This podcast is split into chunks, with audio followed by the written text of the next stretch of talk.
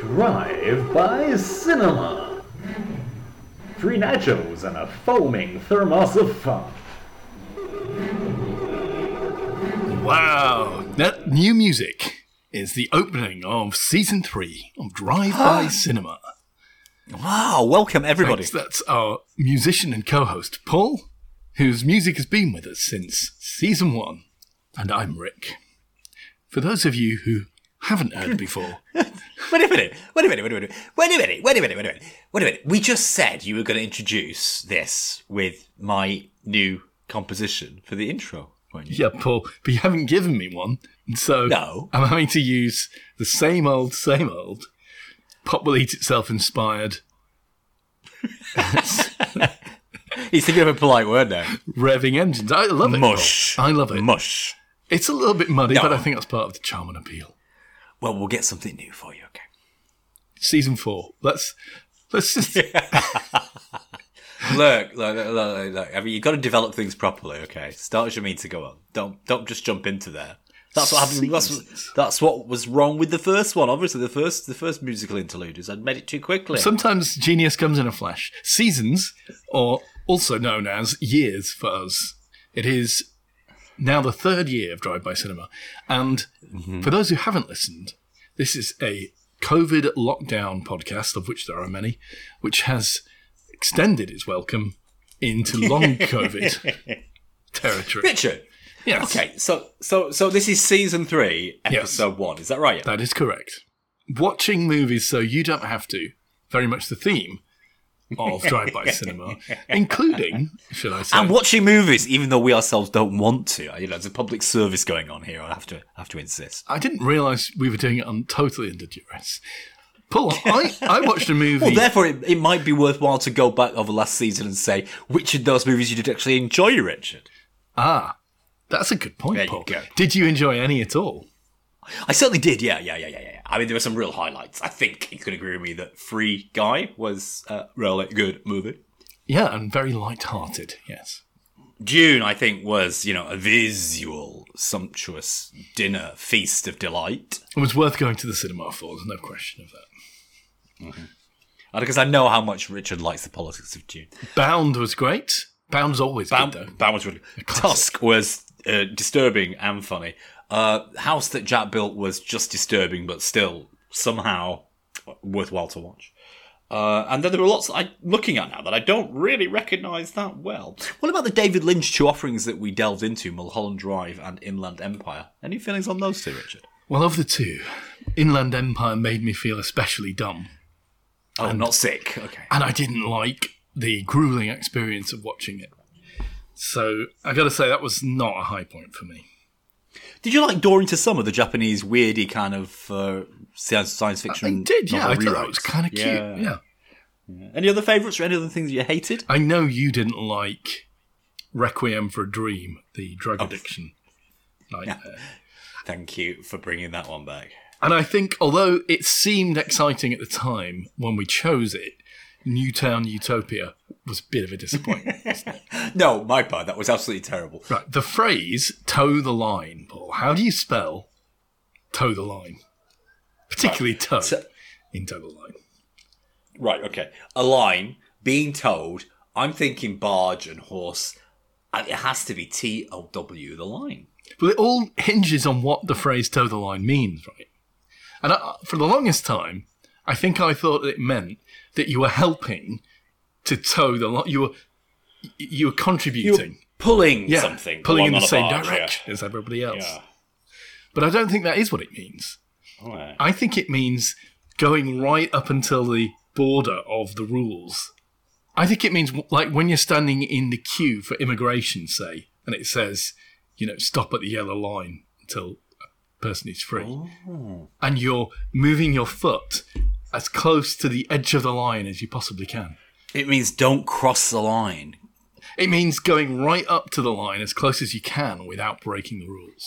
Oh, it's like when you're I'm having- starting a race, for instance, towing the line. So it means I'm having a Proustian moment, but carry on. It means T O E. It means putting your toe right up against the line. Oh, so Proustian, Richard. Oh God, I feel so feeble and Prousti- Proustiated. Oh, I'm gonna have to relax and dampen myself with a cloth to the forehead. I only recently, yeah, because I only recently figured this out. How many other phrases do we just not know what the hell they really mean? It's a question. What are you drinking? yeah, there? It looks going like to hell. dishwater. Going to hell. Don't be so rude. Going to hell in a hang garden, a hang basket, or a hang cart. Hand cart. You can't go anywhere in a hanging basket, can you? Well, why not? I always thought it was going to hell in a hang bas- hanging basket. know, people are going to water you as, as you, you know, dribble on down to hell or whatnot. Oh, it's like the Uh, hanging baskets of Babylon here. Look, I, I'm drinking, and it's not dishwater for crying out. This is pastiche. Look, okay, you gave me a real Proustian moment there. Okay, you talked about putting feet up against lines and whatnot.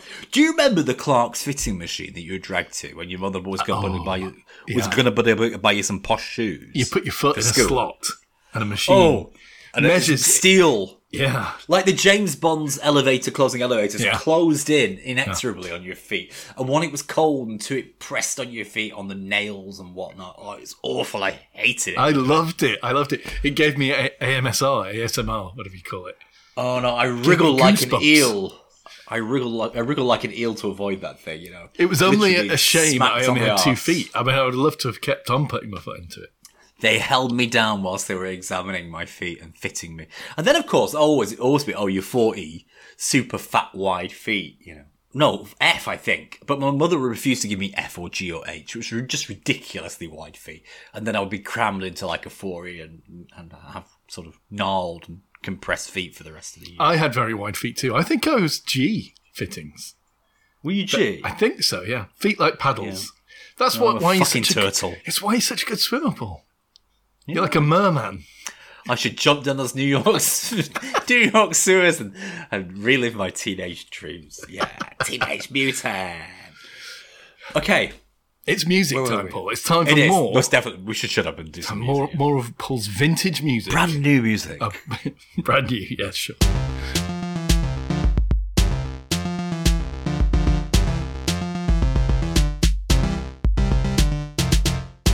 Hey, now listen. It's Hmm. 2003. It's only six years after Gattaca. Yes, only six years after Gattaca. Thank you for that. I love Gattaca. Oh yeah, Gattaca, a great movie. Jude Law, and is it Oh, it is Jude Law, isn't it? who? Who's the girl? Is it Uma Thurman? It is Uma Thurman, a younger Uma Thurman, a very young Uma Thurman, I imagine. a very stylish, button down kind of sci fi, all about an era where everyone's genetically engineered. And if you're not if you're not have perfect genome, then you are invalid. And Ethan Hawke wanted so badly to be an astronaut, but he couldn't because he didn't have the genome to make it as an astronaut. So Jude Law, surely. no, Jude Law, he was the guy who was disabled. He, If you remember, he's in a wheelchair, but he assisted oh, Ethan Oh, he, Hawke. he had been a super astronaut, but now he's disabled. Well, he's prov- well, he's certainly not an invalid, and he was providing Ethan Hawke with samples, bodily fluids. That's right, to stick under his keyboard every day, yeah. Yeah, that's it. Indeed, a good movie, a classic movie. Yeah, Very good, very good. I'm sure the director and the writers, Michael Winterbottom and Frank Cottrell Boyce. Wait a minute, Michael Winterbottom directed Gattaca? No, the directors of the movie we watched this week Oh, right, okay, yeah, yeah, yeah, right, okay, sorry. must have felt the same way about Gattaca that everyone else did and wanted to pay homage, let's say. Ah. When you put it like that, it is almost entirely the same story. Isn't it? I hadn't noticed. The, Come the on, connection. you must have known it. I really hadn't. No. Mm, it's a very similar style of movie as well. It's very low key. It's a sci-fi, but there's no laser guns. It's hard sci-fi. It's not. Well, it's hard, but it's not that hard. Oh, oh, it's getting to it, biological, isn't it? It's life sciences. Consequently, I'm a little bit out of my depth. Is Me it too. true that you get exactly 50% of your genes from your mum and 50% from your dad? Okay, I, I I think that one is mostly or very nearly true. Okay. It's true, except for about 1% for men. for men. Yeah, okay, so you might get XXY or XYY or that kind of thing, or XXX. No, no, no. The point is, there's two things going on. One is you get all of your mitochondria from your mum, Yeah. but that's a tiny percentage. It's like a fraction of a fraction of a percent. However, the XY chromosome that men carry, the X and the Y chromosomes are not the same length. The Y chromosome is shorter. And consequently, that means that men are about 51% mum and 50, you know, 49%. Oh, in, in weight and volume terms, yeah. and number of number of genes, yeah. Okay, the problem I had was it wasn't the fifty percent. The problem I had was the twenty five percent, and the suggestion that you shared twenty five percent of your genes with your with your sister or, or a sibling or brother or that kind. Is that what they were saying? At the start, they explain that we're living in a world, a future. This is 2050, by the way, a world of Code 46. That there's something called a Code 46 violation, and that is having offspring with someone who has got a high level of genetic similarity to you. And this can happen because there's so many um, IV uh, uh, kids born. There's clones, I think, possibly. Basically, there's genetic engineering going on that mean it's not all nuclear family kind of reproduction. Consequently, there's a hmm. risk that people you meet might be highly related to you. And the rule is that as long as you share less than 25% of your genome, then it's not a Code 46 violation. But if you accidentally make a baby with someone who has more than 25%, then they, I think they euthanize the child or abort the child. And as we find out, they do all kinds of things to the parents. Yeah. And if you do it deliberately, then you're in deep trouble. But that's not how the movie introduced the numbers. It said there's a 25 that you get with blah blah blah. There's 50 that you get with other kinds of relatives. Okay, and I don't think that's strictly true. Okay, so typically the DNA is just one big tangle, sort of like a crazy person walking down the road hair, unwashed hair. And then just before meiosis, it kind of separates out into visible chromosomes. Okay, it's it's amazing how it does it. Because if you've ever had like headphone, if you've ever like taught it at school where they've got twenty headphones with their wires in a box, it, it- you just simply can't untangle it. But somehow DNA manages to completely unravel itself and roll itself into nice little balls. Okay, called chromosomes. Okay, which are related to you know whatever genes they're controlling. Right. Okay. So the first thing each of those pairs does is replicate itself in entirety. Right. That's the first thing that happens in meiosis. So instead of 46, we get 92 chromosomes. And we get all your mum's copied and all your dad's copied. Okay. But then they don't line up mum, dad, mum, dad, mum, dad, dad, dad, dad. They line up mum, mum, dad, mum, dad. You know, they line up in a random way, two to the power 23 combinations. And that's what gives you genetic variation. The whole point about sexual reproduction is genetic variety, isn't it? And yeah, and then the second stage is the cell sort of sort of cleaves apart, and you're left with a random assortment of some of your mum's and some of your dad's genes. Yeah, you, the parent, about to make a gamete. Right. Okay. So you don't. It's not like oh, I'm going to get fifty percent of mum's. I'm going to get fifty percent of my grandfather's and gra- grandmother's genes. No, no, no, no. It's just a random cleave. Yeah, and you know they line up either But side. on average, it is going to cluster around 25, right? There's going to be a binomial. It is, yeah, but that's not what they're saying. Okay. Numbers aside, then. Uh, I know this for a fact because I shared 28% of my DNA with my first cousin on uh, DNA.com. Uh, 28%, not 20 With your first cousin. Right. Okay. Of the uh, genomes that they, the splice, you know, they focus on Right, various splices right, through, right, through the, through the whatever, through the sample. So yeah, 28% of the sample. Listen, enough of this, in- Paul. charge. we got to get on with this damn movie. So, Tim Robbins. Tim God, Robbins yeah. arrives in Shanghai. But not a Shanghai you recognise, I'm sure. No, desertified Shanghai, and also one with vast industrial sort of wasteland. A crazy notion that in 2050, you know, this tropical area might become desert. At least it would have seemed outlandish perhaps in 2003. It doesn't really seem very outlandish now, does it? In 2000, 2022, it sounds actually more likely than not. I had a friend contact me the other day saying, you know, it's 52 degrees in oh Shanghai. my I was like, what? 52? Unfortunately, it wasn't a shaded uh, temperature. It was 41, actually, nonetheless. And I think 25 years ago, 41 in Shanghai would be fairly unheard of, you know, whereas it's just everyday weather now. And of course, climate change uh, and increased temperatures don't necessarily mean reduced rainfall. In fact, it could mean much higher rainfall. I mean, higher temperatures should lead to more evaporation, right? Principle. Absolutely. But that means more water in the atmosphere. Water is, unfortunately, a very, very powerful greenhouse. And of course, it doesn't mean that it's going to be falling in the same places that we're used to it falling. So, Not if we disturb that jet stream also. Uh, I mean, the UK, despite our latitude, longitude, latitude, longitude, latitude. which one? Latitude. We enjoy, you know, the balmy, bal- balmy, I'm saying that the right word, balmiest weather. Yeah? I mean, incredibly, incredibly, incredibly temperate conditions for where we are placed on the earth. I mean, we're like 2,000 miles north of Beijing and we're, you know, 1,000 miles north of Seoul. We're just hellishly far north up and, and yet we enjoy this amazing weather. I mean, all kinds of things could be disturbed with, uh, with changes in rainfall and changes in heating patterns across the oceans and, and land. Yeah, uh, there's no predicting. How do you uh, spell balmy, Paul? B A L M Y. Oh, you see, a lot of people might think that it pertains to bread rolls, but of course, it doesn't. does it?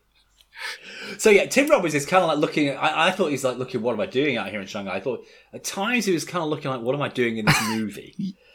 Partic- there's one particular moment where they both start singing a song Badly. together in the bedroom. Not just badly. I think they're meant They to do it to do it badly, badly. but I'm not. But I'm not sure they were meant to do it as badly as they do it because it's really, really awful. Now, in this movie, language is quite interesting, isn't it? They speak in a mix, mongrel of lots of different languages. A pidgin. Yeah. There's Spanish, there's French, Nipper, there's English, of course. And I thought it was quite cute the way they do this because they don't really explain it. They don't translate anything other than the contextually. the most common words, the most common words in all these sort of major languages. Yeah, this attempt to construct like a future a future pidgin, I thought was interesting, except it was very half evolved as an idea, and I thought really they should have got a language expert in just to give it a bit more pizzazz and sizzle. But yeah, nice idea. Not sure about the What was- execution, but it was building. It was building an atmosphere of you know a futurist pan globalist corporate corporate world, yeah, or you know hegemonically corporate corporatist world where corporations, big corporations, hold sway. We've seen this all the way from from RoboCop, haven't we? All the way through to Ready Player One. Uh, but this was presented in a realistic and convincing. It's fashion. not just languages mixing and mongrel languages appearing that make the language in this film interesting, because they're also using lots of words in a way that we're not used to. No, Well, oh, when he's trying to get into Shanghai, he has to go through this checkpoint, and there's talk Yeah. of showing a cover, and it A seems cover, to be like a passport, but also seems to be like insurance in a way that you can't really travel without this cover. Certainly, it's passport like, but it also seems to be like a, a temporary thing that you have for a, a given location for a given period. So it was shot in three locations. One of them was Shanghai, one of them was somewhere near Abu Dhabi, and one of them was somewhere in India or Pakistan. Uh, the circular sort of uh, roundabout, which looked very impressive at the time, you see in Shanghai, but it's these days much, much, much, much bigger. It's kind of like uh, a concentric helix of ringway roads joining together, like you know, like like the Birmingham Bull Ring, I guess, but it's Spaghetti Junction, but more impressive. But these days, it's just gigantic. So, I mean, I think if they'd gone back to make this movie now, they would have found some locations that were much more sort of uh, Blade Runner esque. So, yeah, the big word is papel, pipette. Well, that's not Oh, the only big word. But what's that big word? Papel. Papel, yeah. they talk about. It's, ah, that's Spanish for papers, isn't it? Ah, now is it documents or is it It's a biometric, biometric thing because she chip? says that she smuggles it Ah. out by swallowing it in a pill. So it's a digital document of a biometric of a biometric, Yeah. maybe And it must have some genetic data in it because it must be keyed to people's genome in some way, I think. Understood. Now, he's there on business, so he checks into this fancy hotel. He goes to his room. He dims the windows, which is cool. Real thing, that, you know. You get that on uh, some planes. I think triple sevens have that. Where you, or, or Dreamliners, 787s, I think. where rather than a blind, you press a button and it the, the, the window frosts. Um, but he dims the windows with a remote control, and then his TV is in the window glass, isn't it? He's just lying in bed watching TV for a bit. Then he plays VR boxing, which is cool. He's got a little VR headset with him, and he goes to work. He, he goes to the office where he's working. Absolutely true, of course. In a lot of these big multi-story office buildings, you have to check in with security. Often have to give you a passport. But in this case, uh, he's asked for his password, and she uses a word. I think it's palabra. Is that what language is that? Do you know? Moorish Spanish, I don't But know. they use that word quite a lot. Now he seems to have this ability to re- yeah, you're laughing. Quite right. He seems to have this ability to read people's minds, and he asks them, He's empathic. asks them to tell him something. But we find out later how he becomes empathic. That's because they give him the empath virus. Yeah, the way you get skills and abilities, apparently nowadays, is you can just take a virus. You should power up Fortnite style. Yeah, so you can buy these add-ons to your body. Okay, Fortnite style. Okay. Well, I can see how Black Mirror might have constructed this movie in a different way that maybe would have been more to our contemporary tastes. You know, a bit more. It, I mean, it doesn't really feel. It's quite subtle. It's like Kafka. It's subtly dystopian, isn't it? This is a livable world, where, a world where we see people living. You know, uh, there are insiders and outsiders. People banished and people who live in the cities. I guess we'll come to that. Well, yeah, he, he has the ability to ask people to tell him something personal about themselves. and he can't really explain it. He just kind of feels. And then he, then he can guess their password.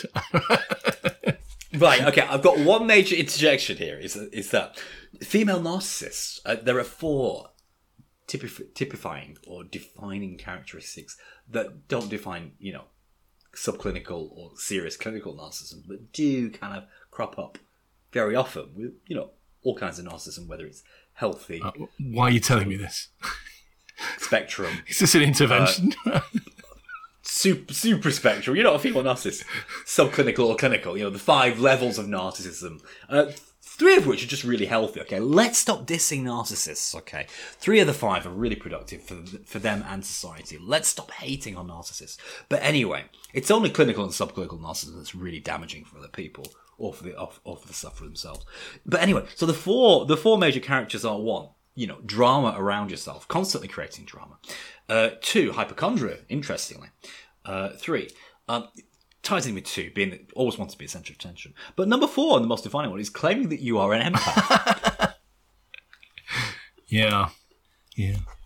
to do with you, Rich. Just to do with, to, do with, to do with, you know, this whole I'm an empath kind of thing. Anyway, later transpires in the movie that the way you get rid of the empath virus is by spraying bacteria around. It's crazy. Yeah, some kind, later they have some kind of virus-eating bacteria, which is of course actually the other way around, right?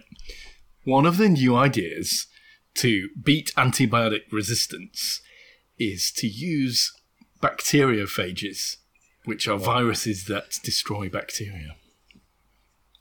What's a pathogen? You know, I have to teach this every year, GCSE biology. And every year I, forget all this A pathogen is a disease-causing agent, which is a catch-all, which Oh, so it could, could be be bacteria. virus, bacteria. it could be a parasite, Could be bacteria. It could be virus. could be a virus, a parasite.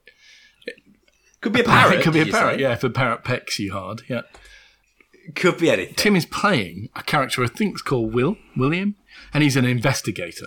He's investigating an issue of fake cover being generated, and he goes to this establishment which produces cover. He has a chat with the guy who runs this place. This guy talks about every printer having its own fingerprint, so they know which printer stuff has come from. And of course, that's true even in our world, right? Printers that you buy domestically they print color printers certainly they print in yellow ink that's almost invisible to the naked eye a dot pattern on the page which is unique to that printer Now, wait a minute. What about the fact that you shouldn't post your photos on the internet because all the meta information about where it was taken, who you are, is on the back yeah sure except that Is that it's true or not? for most cameras and stuff but it's also true that a lot of services strip the metadata out for your safety Ah. do Instagram do that? probably yeah you would Well done, Instagram. i mean but I mean, it's no good saying, "Hey, we've got encrypted messages," and then keeping all that stuff. The thing there, is, the problem is that you don't, you can't see that the metadata has been stripped out very easily. I mean, I'm I'm assuming Instagram do it because they're a big organisation. They have lots of people's photographs, and it would be important for them to show that they were taking people's privacy seriously. But I, I you know, Well, I'm asking because last Uh-oh. night I went on to how old Oh, do God. I look? Yeah, that one, and age myself or younger myself. perhaps, right, Yeah. for reasons. And then it said allow access, allow access to all your pictures. Well, I've just cut. I've just cut my hair, so I wanted to see how it would look before and afterwards, Rich. Which which hair did you cut? so because most of them look the same length as last time. Gone here. oh right, Anyway, I see. I see. Yeah, you've got look, you've got an undercut, it's- Paul. That's very trendy. It's a mullet. Okay. Right, well, it's supposed to be a mullet. I'm getting the rest of it cut to a mullet length later. Okay. Anyway, so the reason I went on was to see, you know, before or afterwards, is there like a noticeable difference in how old I look? I mean, I was trying to work out what does the app do? Does it just look at facial proportions? Does it look at skin condition? Does it look at Does it you know, have a mulletometer? factors too? Does it have a mulletometer? Does it have a grey beardometer and that kind of thing? I wanted to work out, you know, what what weightings they were using, what clusters they were using to get because there were four of them that get really high ratings, like four point five of the app uh, on the on the app store. I was thinking, well, let's find out how they do it. So I went on there and I thought, well, this is a good opportunity to find out. Blah blah blah blah blah blah. And so I did it before and after I cut my hair. Uh, but one of them I'd not really used before. And it said, you know, do you mind if I use your photos? You know, and usually you say yes, and then it takes the photo. This one, right? I say, yeah, I don't mind you looking at my photos, and then all the photos start like appearing in front of me. I'm like, my god, what's he doing? I can't possibly be allowed to take all those photos. Like, so yeah, it was a real rush to, to think, my god, you know, you really don't know often as a user what kind of information you you're Yeah, letting other people that's right, party yeah. to. So, so yeah. Well, So you didn't ask me how, how old old did I did look? you look, Paul? I, shouldn't Okay. Such a stall point there. I don't know why you thought for a moment you really wanted a machine to make that judgment about you. There is that. I can tell myself they're not accurate. However, it was they were all like the same age, but not the age that I wanted. So I think they have become pretty accurate in the last dear. five years. Oh dear. And I think I discovered uh, it doesn't actually changing changing the haircut did not make a difference to any any of the four apps that get the high ratings above four on the App Store on Google Play, and also uh, pre uh, smoothifying my face and doing you know the magic wand and submitting you know sort of faces that were smooth to like eighteen year old levels of smoothness. No made no difference. difference whatsoever. It's hip to that. no difference. Wow. Yeah. Anyway, So at this point there was a something came up a quote in this film where someone says the Normans invented the whole English language out of nothing but French and Latin. yeah, I let that one pass, but It's it, not true, is it? Not true it? at all. No. English was English before the Normans arrived. You know, Old English was happily being spoken. I mean, it's true that modern English has perhaps a, an especially unique blend of Romance Latin language influence and Germanic uh, language influence. And also its romance influence is by uh by straight by straighted. By stratumed? I.e., you know, we've got the ecclesiastical Latin all the way through distinction. all the way from, you know, ancient Roman occupation through to the medieval use of Latin through the whole of Roman Empire. But Norman French, and you know, obviously most of it from Latin, some of it from Gaulish, some of it from Frankish German. That you know, the Latin, the corrupted or bastardized Latin that came through that way, is obviously more obsessed with things like legal Legal things, yeah. things, you know. Like fees and loyalties and all this kind of thing. And also food, which leads us to this bipartite, that's what I'm looking for. This bipartite, bipartite relationship we have with the flesh that we eat. You know, we don't say cow, we say beef. Well, we do say cow, but when we eat it, we say beef. And, you know, I'm sure you primary school teachers spoke about all that. So that's interesting, isn't it? But they mentioned none of that. They just said, hey, you know, the Normans invented English, which is patent nonsense. This movie really is a kind of romance, strange romance. And so Hmm. at some point, uh, we have to meet Maria, who is the object of Will's interest very soon.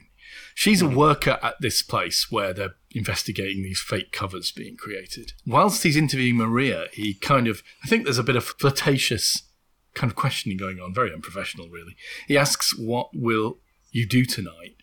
She says she's going to stay awake until the sun goes down because it's her birthday. And later, when he's returning to his hotel on the on the metro train tube thing, whatever you call it in Shanghai, she sees Will and she invites him to dinner. And it turns out over dinner that he knows full well that she did it, presumably because he's got this amazing empathy ability.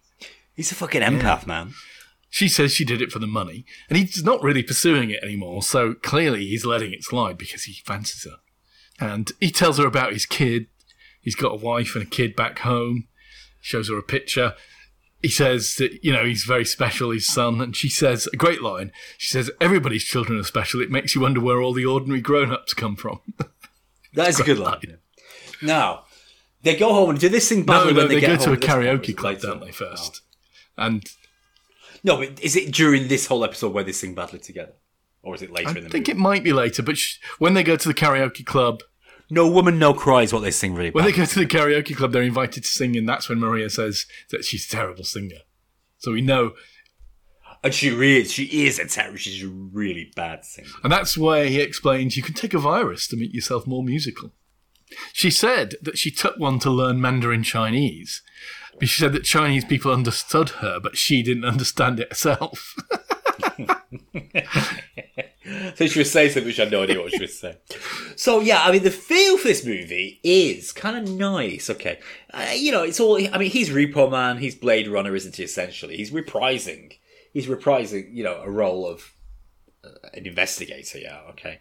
And there's all this antediluvian kind of like after the fall kind of stuff that's going on. Like we get mentions of past societies, kind of thing. So that's all quite nice. But you what I really like, what I really like is just the atmosphere when they head out to the bars and you know this kind of Japanese semi-anime kind of semi kind of I don't know. How It's kinda laid back. It, kind of like yeah. There's there's a feel to it that's evocative of the nights in China, but also of like some various channels in cyberpunk.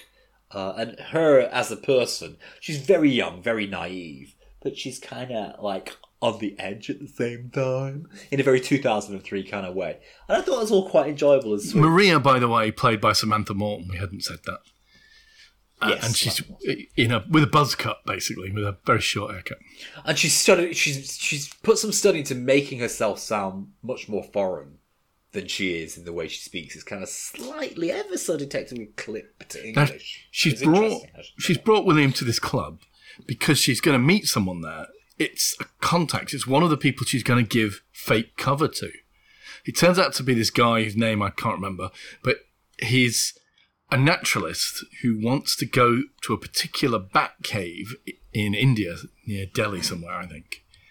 And he can't get cover to do it, so he needs this fake cover so he can travel there. Now she describes how she gets the cover out. She produces a fake, sticks it under her tongue, and then just replaces the one that she's nicking. Yeah, and right, then yeah? she she swallows the papelles that she makes in pills, and then retrieves them later. Ah. she didn't explain how she did that. So she's given this fake cover to this naturalist guy, and then they go back to her place, and Maria apparently grows plants in these little terrarium things scientifically. They mention that the sunlight is dangerous. They, they say it's sunlight is dangerous as they say it is, which implies some kind of damage to the ozone, doesn't it? It must do, right? Hence the desert in Shanghai. Or possibly uh, it could be damage to the radiation belt. Maybe the Earth's magnetic field has disappeared. Now, she also says that one of her fingers is younger than the others, implying that they have the technology to regrow body parts and graft them on. Think. Which is another interesting piece of tech they mention. And later, when she's at the airport, it doesn't it doesn't pass a scanner because it's a new finger. Does it? Yeah, I wasn't quite sure I was completely understanding what was going on there.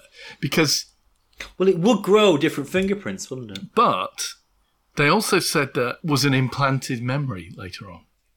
Well, that's the question. Think about think about identical twins. Do they have the same fingerprints? No, Did you don't. know that koala bears have human fingerprints? Oh, okay. Maria also has another interesting bit of technology in her house, I didn't know that. which is she's got a special photo album, which I believe records her memories. Ah, She puts like a thumb on this sort of cup on the It's a really neat bit of tech I miss that. That's nice. That's a nice idea. That's a nice little uh, note details about. because she puts a thumb on, Well and a picture of the guy that they saw in the club appears, sort of in the, the album, and then she sort of flicks through it and she sees other people, other memories. It's either in sort of reading your visual cortex for visual memories, or maybe people have some kind of like camera on their contact lenses. I don't, it's not clear how it works. It's a nice bit of hand wavy tech. Potentially plausible, I guess. Cute. So she seems a bit tired, but she said she didn't want to sleep. William very kindly makes her coffee. He seems to be a nice guy, doesn't he? He's very empathetic, of course. He wakes her with coffee that he's made in one of those two chamber octagonal things that I don't know the name of. Oh, Italian aluminium Is that the name? Yeah. No, I don't know what they're called. They're really cheap. Why have they got two chambers? How do they work? One is to deliver the steam pressure. Ah. So the bottom chamber is just filled with water and is. Yeah, and it it has, if you like, like a re- if it was electrical, it would have a relay switch, but it doesn't. It has a steam pressure switch. Okay, so when the pressure gets to eight atmospheres, then the steam is released. Yeah. Eight atmospheres. Moves up through the Bells, coffee. bells. Yeah, and moves up through the coffee coffee grind coffee grind to create a very aromatic and you know slightly burnt coffee taste that we For some reason. for some reason, as opposed to mellow birds, which actually tastes a lot nicer. Oh, you sophisticated people! So they have a bit of a kiss, don't they, in her place?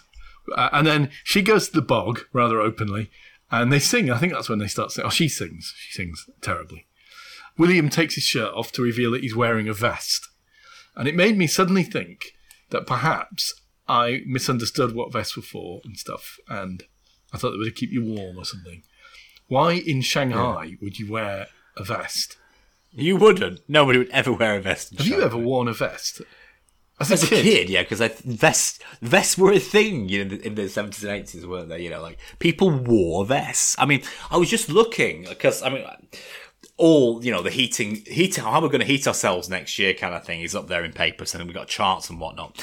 And so something I was saying the other week, which was houses, yes, are much more expensive now, but they're a damn sight better equipped in terms of living software. I mean, you think about how much central heating costs, you think about how much a boiler costs, think about how much good carpet and underlay costs, think about how much insulation costs, think about how much double glazing costs. Typically, you've got about 30,000 or 40,000 pounds of value added into an ordinary terraced house that you didn't have 50 years ago. And some of that is why houses, a little bit of it is why houses are more expensive. But, I mean, this one article was talking this week about the percentage of homes that had central heating throughout or in some part of the house. And Richard, can you guess what percentage of homes in the UK in 1970 had central heating throughout or in part? In 1970. in 1970 exactly, yeah. Oh, it's going to be about 30%. Lower, 20%. And only about 10% of homes had central heating, you know, upstairs and down. So, and there, next to that, and then, it, you know, it's a beautiful graph showing that how now 85% of homes have central heating. Crazy number, yeah? So we've done really well on that, just not insulating the heat once we put it in there. The other graph was uh, the average temperature of homes. And can you guess what the average temperature is these days in the last five years? Well, it must be over 20%. 20 degrees, sorry. It it is. It's 21 degrees throughout the year. Okay. There was a dip after 2008. I'm guessing there's going to be a dip now. Okay, but over 20 degrees. Can you guess the average temperature of homes in 1970? Uh, 15? Oh my god. 12. 12. Which is actually like the average temperature outside for the entire year. Okay. 12 degrees.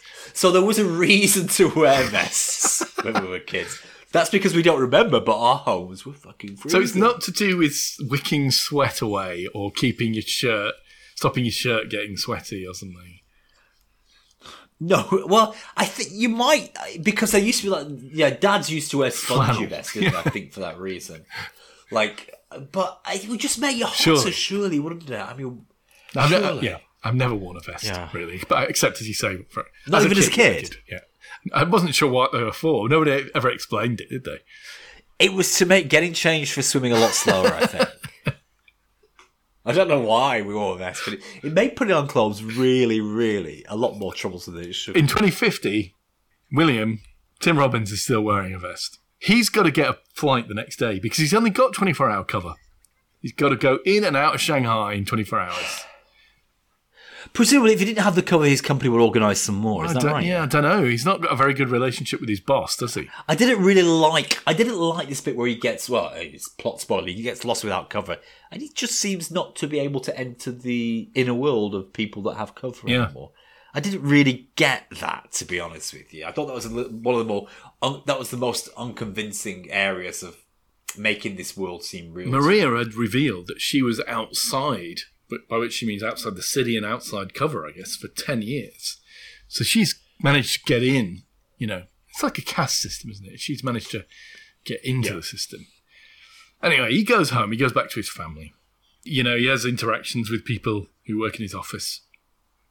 His boss kind of tells him off because he didn't really solve the case, did he?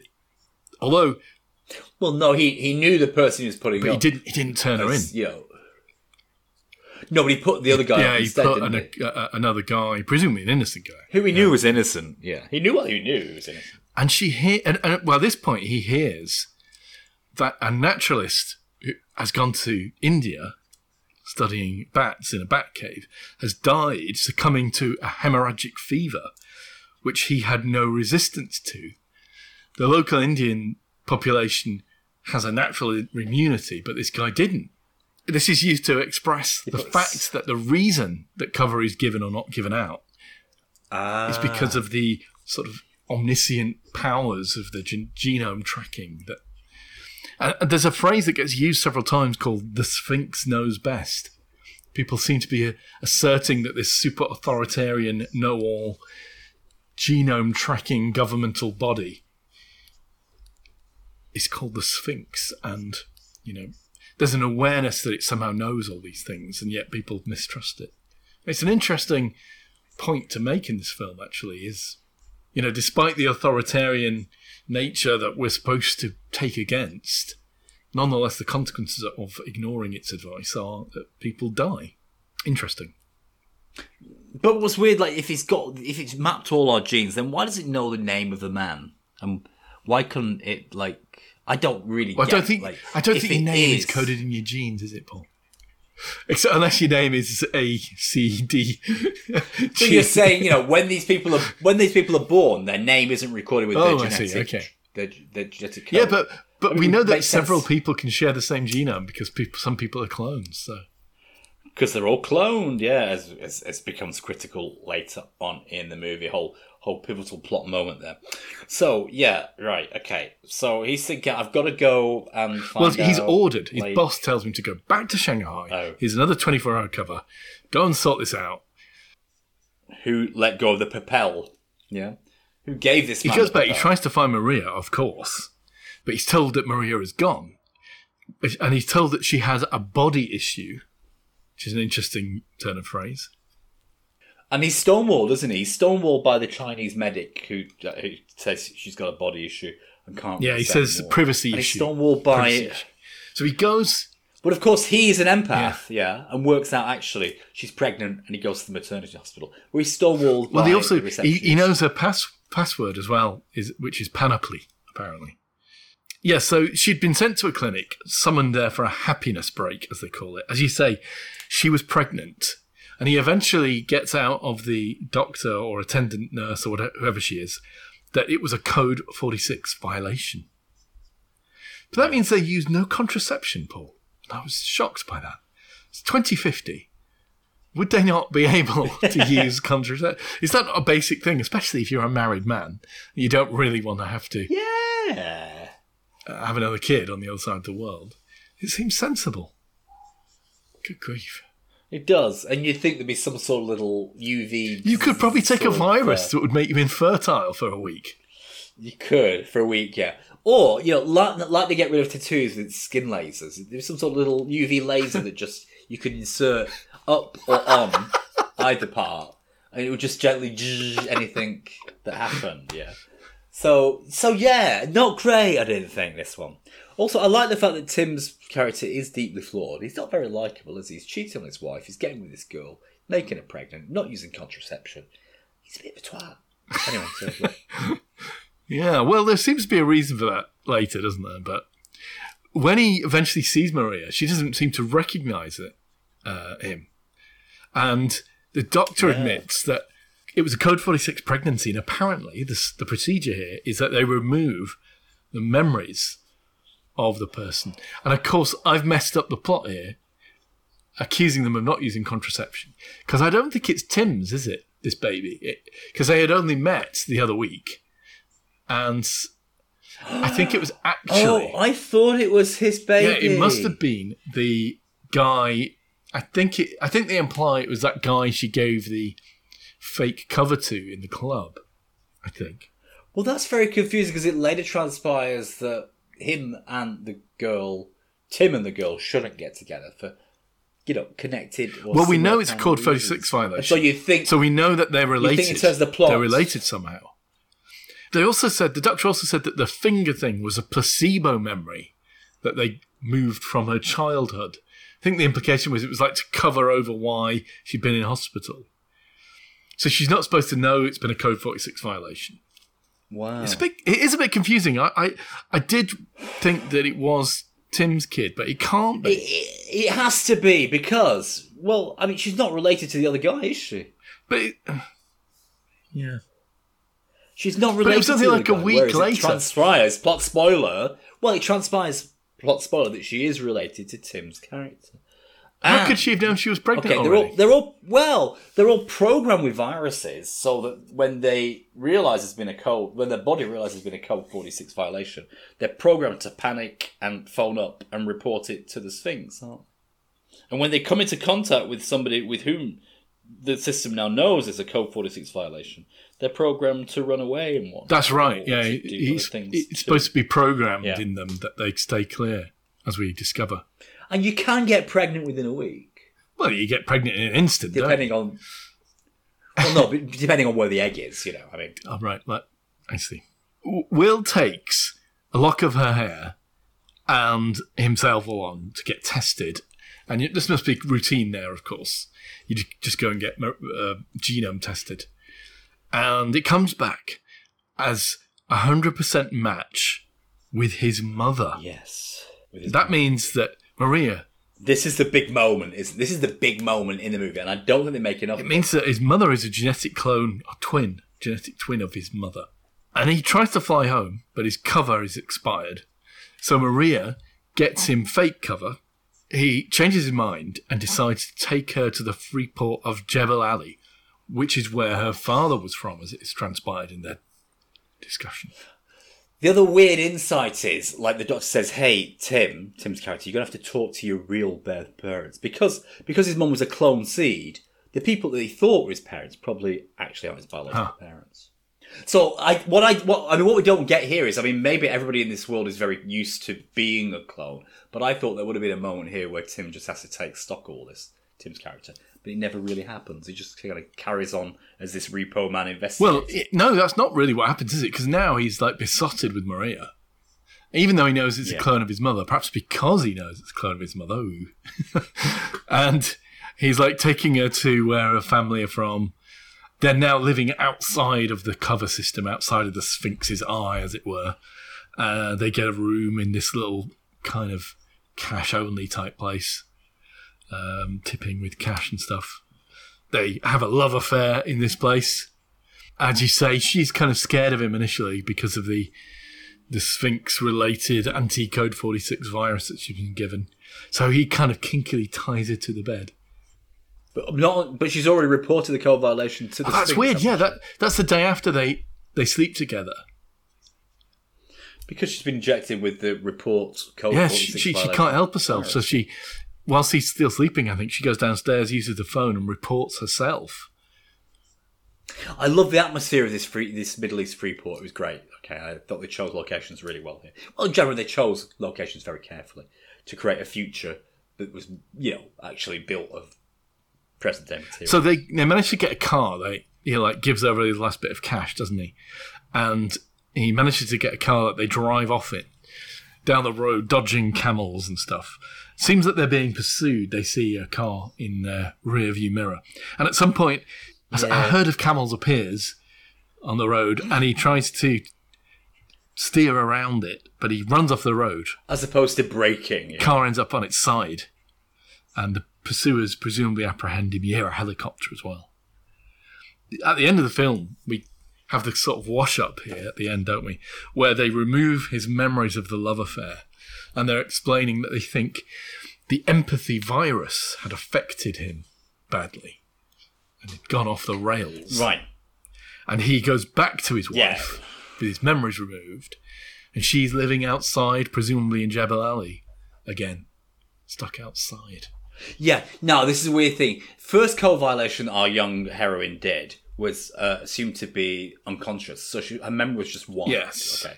The second, the second code forty six violation, she knew what she was doing. Yeah, and therefore she's banished Exiled. and becomes an outsider forever. Yeah. Okay. And so she just has to wash windscreens at the you know the entrance to the inside world and and give out candies or sell or sell trinkets kind of thing. And there she is, you know, a nomad, a wanderer in the future modern world. Yeah. End of, really. End of movie? End of movie. Yeah. There In this era, in 2050, where they got these viruses that can make you speak Mandarin Chinese, you'd think that they'd be able. Look, okay, you'd think okay. they'd be able to overcome when they're cloning people. You'd think they'd be able to overcome Hmm. whatever genetic deficiencies that they that Oh, splice, splice that that, bit out. inbreeding Yeah, might yeah. might lead to. So it probably you'd think it wouldn't Yeah. be a big deal anymore. It's not a big deal. Like I say, it's fairly safe to breed with your cousin. uh, no, it is. This is the I mean, second podcast you advocated that.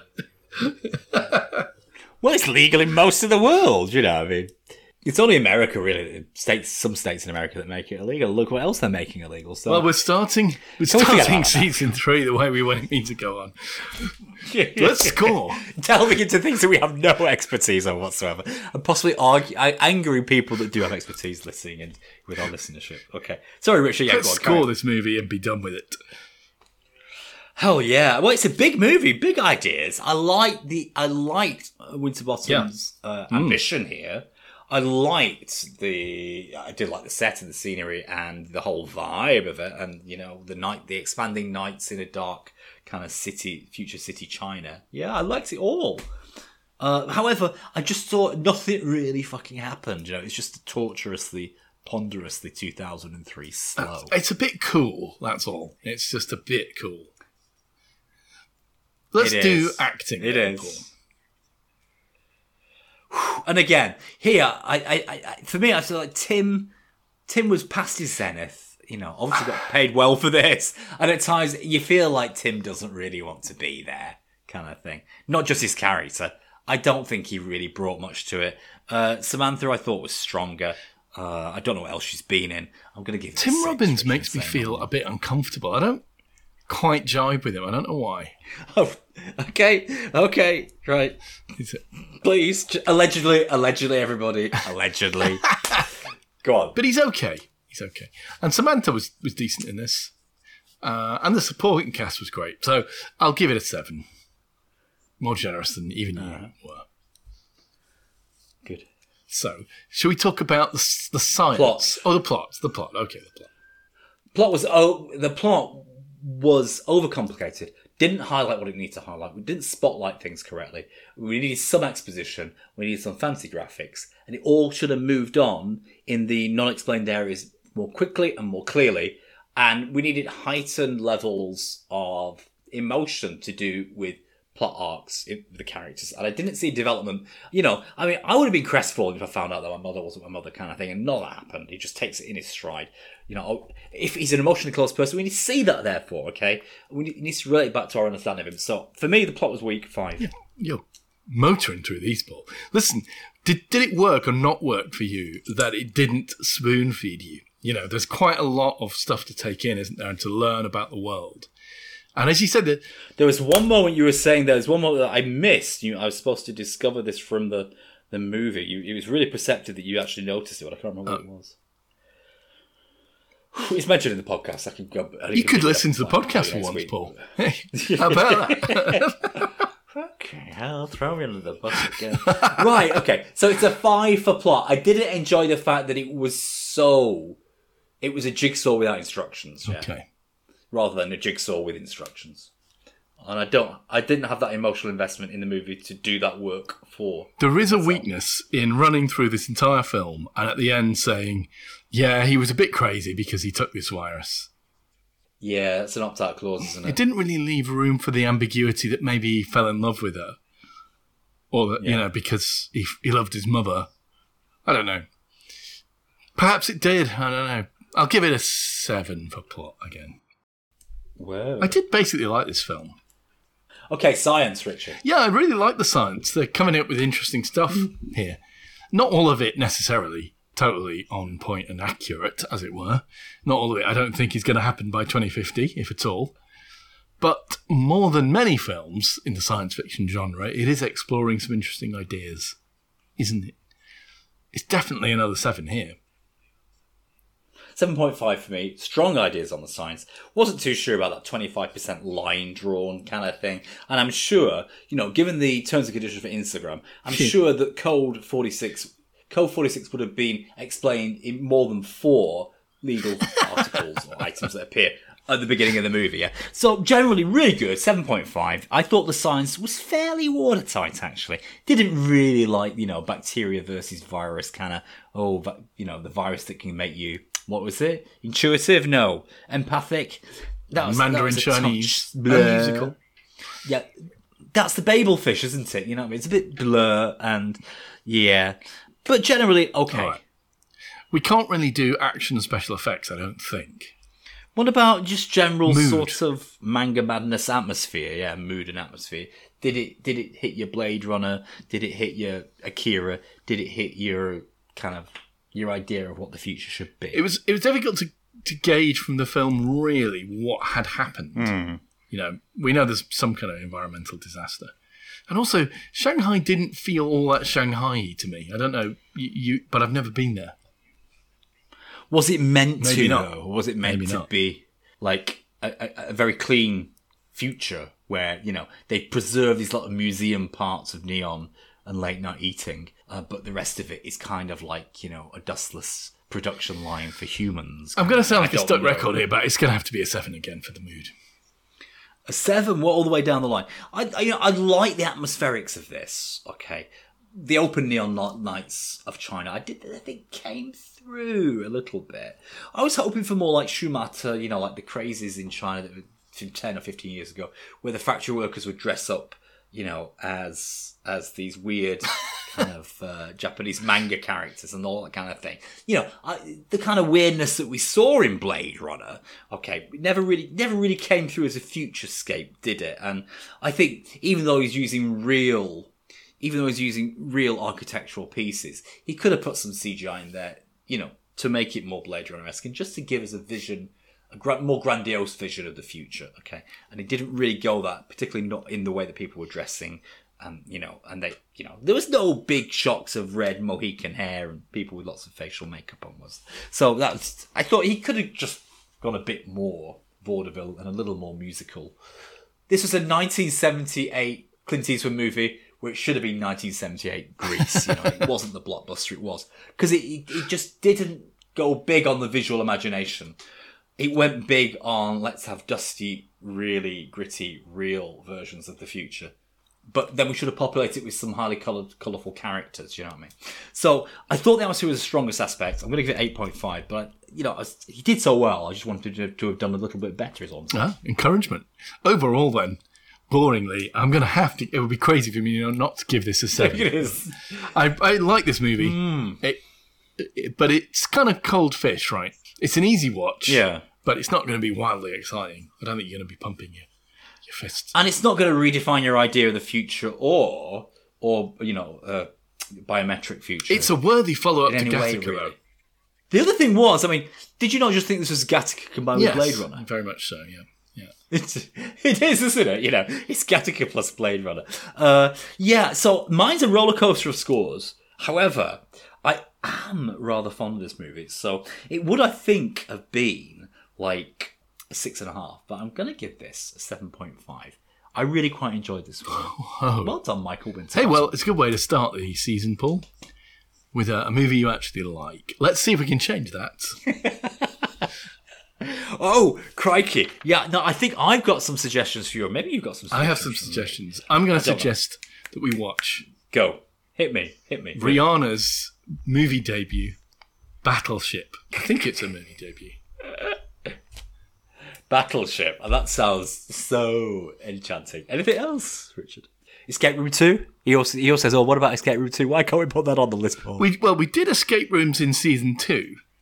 If you enjoyed escape rooms, maybe we should carry on in season three. But what I was going No. to suggest is because Nope is coming out soon, uh, we probably should try seeing Candyman, the remake that Jordan Peele did uh, before Nope comes out. So that that would be my other Right. suggestion. Okay, Candyman and Battleship, but not everything everywhere all at once, because Richard won't go to the movies to see that. I would love to go to the movies to see it, yeah, but I'm not sure when I got the time.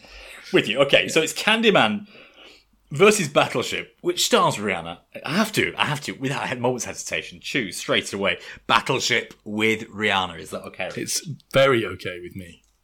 Although I think we might be disappointed. So it's gonna be Battleship. Battleship with Rihanna, star Rihanna, focusing on Rihanna, maybe. I don't know. Or maybe just cameoing Rihanna. Battleship next, Next week, Richard. week. What's it available on? oh, that I don't know. I think it's free on Netflix. Hooray! Finally. Until then, One for all of us. thank you for listening and goodbye. Ciao for now. See you on the next one. Bye bye.